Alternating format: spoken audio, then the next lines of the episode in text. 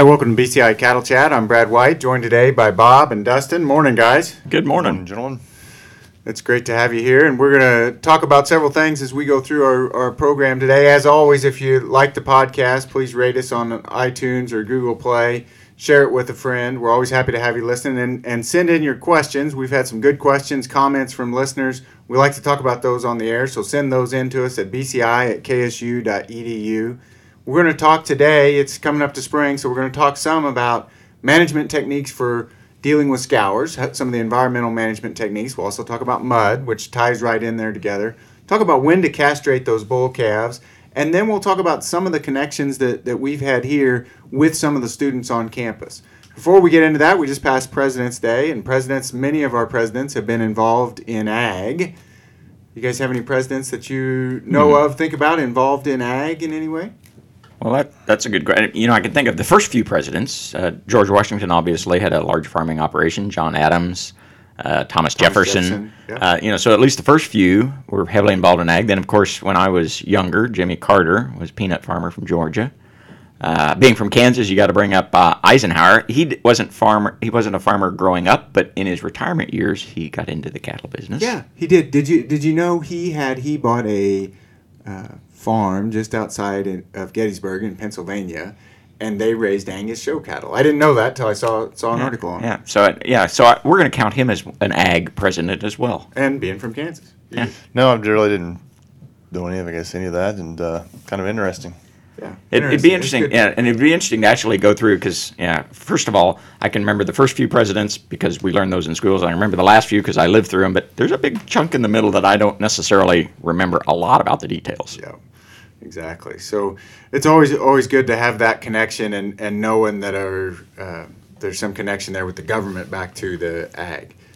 When we get to this time of year, one of the things that we faced here in, in Manhattan, and, it, and it's been good, we've had more moisture. So we've, in fact, here, we've had about 21 inches of snowfall this winter. Typically, we get about 13 inches. So yeah. as it melts and when it warms up, we're going to be dealing with mud what's what, what are some of the things that we need to watch out for on mud and maybe i'll start out with this how big a concern is mud I, I think mud is a pretty big concern from a, from a health standpoint. So, as a veterinarian, and, and there's really two aspects of that. One is, is young calves are particularly uh, susceptible to.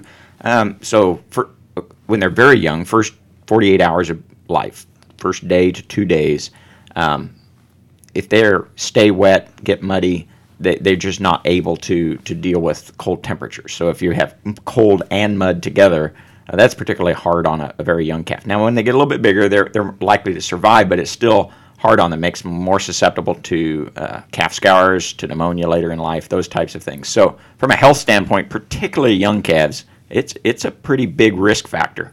But in a in a feeding environment, we're, we're less concerned about the health. But Dustin, you, you brought up some things other issues we'd concern about mud? If we if we've got feeder calves, it may not make them sick, but uh, yeah, I mean, we talk about energy requirements. I mean, I know going out feeding cows for school when I was growing up, and you put your knee boots on and you step and you move. Try not to lose that boot. You lose the boot and you put your sock down in the mud, and just I mean, just from being a younger kid, how much energy it took to walk through so I can imagine those cows just going through that day in and day out to eat. And so, yeah, it takes more energy requirement, or and they also tend to eat less because again, why do you want to walk through the mud to go? You don't want to walk all the way, and, and especially so we look at in feeding environments if we're in a I was going to say dry lot, but a confined environment right. that's muddy. If we've got an apron there, that's that's much better. So having a concrete thing for them to stand on, but your, your feeding requirements can increase by up to ten percent, and and we will see in the cows where we get around the bale rings and there's a lot of congestion, they may not want to go eat in those areas. Right now, here, it's frozen. Not true all parts of the country. There's a lot of, of mud out there. So, what do we do to manage it? Yeah, I think, uh, first of all, I think just take it really seriously. And, and so, some of the things we can do are get the tractor and scraper out and scrape those aprons, scrape around the, the, the feeding areas um, move, you know, and again, depending on the situation you're in, as far as so this dry lot or confined area, you know, how much space do you have, and try to to move feeders around. So you're, if you have a concrete apron, obviously you're not going to move that. But if you've got bale rings or something that you can move, to move them around so that the cattle don't congregate in the same area for the entire feeding period for the entire winter. So moving, doing basically trying to be creative about anything you can do to uh, clean off mud and stuff. There's a balance. There's a balance there because every spot I move that round bale feeder. Now I've torn that. Now I've torn up that spot, and it, and it's going to kill out my grass in that area. The other the other consideration is thinking about how quick it's going to be muddy. How quickly is it going to dry out? That depends on the drainage. So did I put it on the on the side of the hill? Did I put it at the top of the hill? Did I put it down in a low spot where it's going to just stay there? Where you place those bales also important. Yeah, and you know, and I would say that uh, again, sometimes we do things from habit and and we get busy. So even things like building new gate entries into a pasture or in, uh, into a, a, smaller grass trap or something, just so because a lot of times the reason I'm putting the bales there is because that's near the gate, and and it's maybe very difficult to get across a creek or something on the other side to, to move them. So even uh, and that's better done at another time of year necessarily than right now. I don't want to go out and dig post holes this time of year, but um, but to think about how can I set this pasture up to to minimize the mud because it it's I mean we're not going to get rid of mud, uh, but we're just trying to keep it down to where it's it's having minimal effect on the cattle. Absolutely, and the confined environment, scraping the pen, mounds, places that the cattle can get get out of the mud, but still, as Dustin mentioned, that that big increase in the energy requirement, which I think we all understand, can make a huge difference. I think the fastest I've ever seen a group of cows lose weight is when they're on a relatively poor forage in a muddy situation, and and the the the quickness that they lose body condition is really quite alarming. So let's talk about one of the things that goes along with mud, which when we have new calves being born, calf scour is always a concern. We've talked about it a couple times on this show, but calf scours is is one of the things that we worry about and want to manage. And we mentioned on a previous show one of the best ways to manage that is the Sandhills calving system. Bob, you want to talk a little bit about yeah. just maybe tell us what is the Sandhills Calving? Well, first of all, you got to give a shout out to the guys at University of Nebraska that kind of created this, um, or they put into words the system of moving cows, pregnant cows, away from the cows that have already calved, so that um, so you'll need multiple calving pastures. And so the, the sandhill system basically is you start with all the cows that are pregnant in one pasture, and for two weeks let them calve out, and then after that, into that two, first two weeks, you move all the cows that have not calved away and they go into a new pasture. Let them calve there for a week. And then basically every week after that, you're moving the cows that hadn't calved away from the cows that had already calved. So you're saying if I have a 10 week calving season, I'm going to need 10 pastures? Yeah, yeah. And that's, you identified one of the challenges of actual implementation. And how big are these pastures? I mean, how basically it would depend on um, so if you if you most of your calves are born in the first month of the calving season uh, then actually the first couple pastures need to be bigger because they're going to contain more cows for a longer period of time. Um, and so they don't all have to be the same size. And, and and it depends. Are they how much of their forage need are they getting from the pasture or are they really truly kind of a, a grass trap and you're delivering feed? So the size will depend on the the feeding situation and the size certainly isn't the same size for every week because as you go through the calving season, there should be fewer and fewer cows calving each week, and so I need smaller pastures as we move along. But they still have to have water, and you still at this time of year, if they're calving, you got to have feed delivery. Can I? Can I? And and what's the? Tell me the reason that that works. The reason that works is they made a really good observation, which you know I kind of kick myself when someone else sees something that I should have seen. But basically, calves born very early in the calving season, even if even if the weather's tough, even if they're born to a heifer calf, um, a heifer cow, um, those calves are the ones that don't get sick. So basically, if you're born very early in the calving season, they're just not around other calves that are scouring. They're just not exposed to very many of the germs that cause scours, and the risk just increases. So the calves that are born the sixth and seventh and eighth week of the calving season are at much higher risk of scours than those that are born in the first two or three weeks of the calving season. It's exposure. It's yeah. exposure because that's where they're getting it. Is they're getting it from their older ones, from their their cousins out there, the, their brothers and sisters in the herd. That's where they're getting the germs, and it just it builds over the length of the calving season. So the concept behind the cat uh, the sandhill system is basically each group of cows gets to in their pasture their calves are born in the first week of the calving season. And so it really works extremely well the downfall is exactly as you identified is for full implementation uh, it takes a lot of pastures and that may just not quite be possible So can can I do it with less? Can I recreate some of the value by having just a couple pastures? I, I would say yes um, and again I, I think the, the more pastures you have probably the, the less risk of scours you're going to have but even just once half the calves are born split off the start the, the second half of the calving season in a new area or after a third of the calves so that I have three. So if you can split it into, you know, three different calving um, pastures, and again, you can just count as soon as one third of the cows have been calved, then move the remaining two thirds, and then do that again. I think move you'll the pregnant ones. You move the pregnant ones, which actually is a whole lot easier than trying to move pairs. That's right. And and then those calves that were born already, they stay on that pasture with their mother, and um, and and I'm moving non or I'm moving pregnant cows, cows without calves yet. And um, even if I can do that two or three or four times, that that gives me tremendous benefits that that approach that of having nine or ten pastures. Maybe not quite as good, but it's good enough to make that effort. It'll make a it'll make a huge difference, and that's and, and even what about in the midst of an outbreak? So I've got several scouring calves. Can I go ahead and implement a move at that point to the cows that haven't calved? Absolutely. I think if you're in the midst of a scours outbreak, a couple of things I'd like to do is first of all, I'd love to be able to move the entire herd to someplace clean. All right. If you can't do that, at least move the ones that have not calved yet and get them out because then again we'll we'll start the season over again and and although I'll be battling scours for a little bit longer in in the group that's already born, I can give that the ones that haven't calved yet, they get to kind of start over, and and the risk in that group will go way down. And so, depending on how many pastures I, so if I'm in the midst of a scours outbreak right now, if I had three pastures, I'd move um, the ones that have already calved to pasture one, the ones that have already um, that are still pregnant to pasture two, and then um, a group that is scouring, you know, that we're dealing with. I'd move them to pasture three so I can keep them separate from everybody else. If I only have two pastures, then I would use two of those.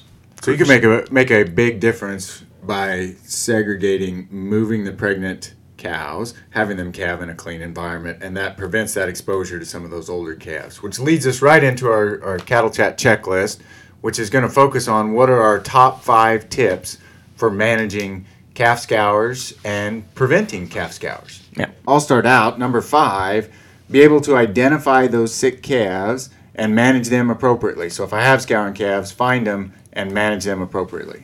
All right, number four, make sure those cows are in good body condition so the nutrition is good for the cows. That, that impacts the colostrum quality that they'll give their calves and uh, the risk of having calving difficulties. So, cow nutrition.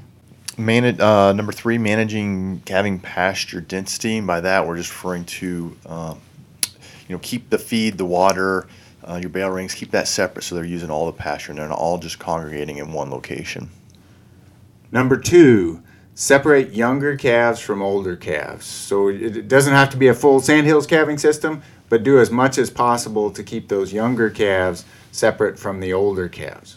And so, number one kind of builds off of that, and, and that is make every week of the calving season like the first week, or at least as much, as close to that as you can implement.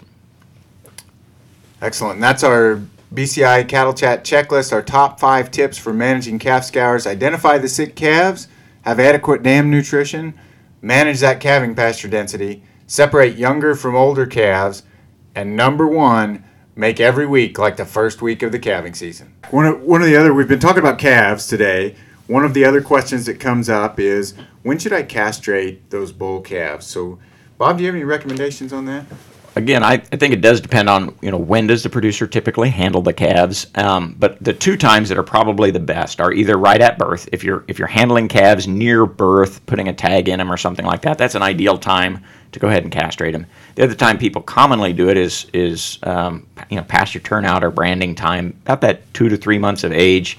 Uh, time period. A lot of times we're maybe also giving uh, a clostridial blackleg vaccine, castrating them, giving them a growth promoting implant, and that's an ideal time because one of the things that we're really talking about is trying to castrate them as, as early in life as possible Uh, and that's from a, a pain and welfare standpoint. But also, the older they are, if we're out here castrating a 500, 600 plus pound calf, uh, it, it does um, cause more stress, knocks them back, increases their risk for health problems. Um, versus when we castrate these young calves, three months of age or younger, we see much less, you know, depression in average daily gain. We see them resume their normal behavior much quicker. And by uh, using a growth promoting implant with those castrated calves, they'll grow as well as or better than a, a bull calf that's left intact. So castrate them early in life, if possible. And, and maybe I should have asked. Maybe the first question should have been, and I'll, I'll turn to Dustin. Is there value in castrating those calves, or should we just sell them as bulls at weaning if we're on a cow calf operation? Well, I assume there's some, uh, you know, is there, are they more aggressive with later? Yeah, and a lot of it has to do with who somebody's going to have to castrate them, and so there's a discount if if I buy them. And no, it's and, yeah, where I was going. and with it's not just the labor; it's it's that you know when I do a five to six hundred pound calf, he's going to be it- it's going to increase his risk for pneumonia and other problems. So I'm going to discount him pretty heavily. Yeah. What are the uh, common methods? You know, growing up, we used what, rubber band, like Yeah. bands.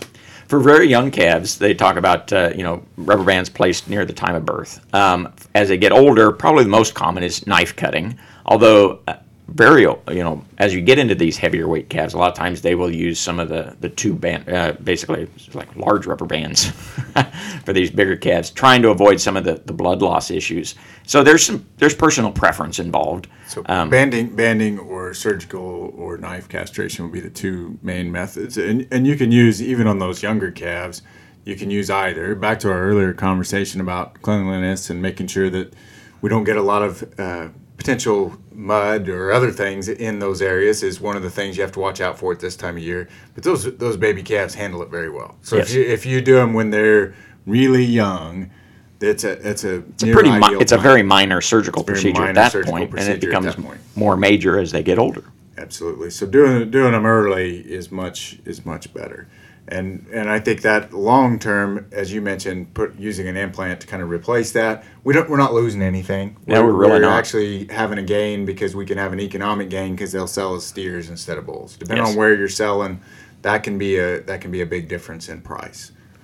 So one one of the other things that, that we've had going and, and pretty excited that, that Patti Dollarhide, who's our dietitian here at the Beef Cattle Institute, has has been working closely with some other folks and they had a burger day and I was able to catch up with her and talk to her a little bit about what they did at that burger day.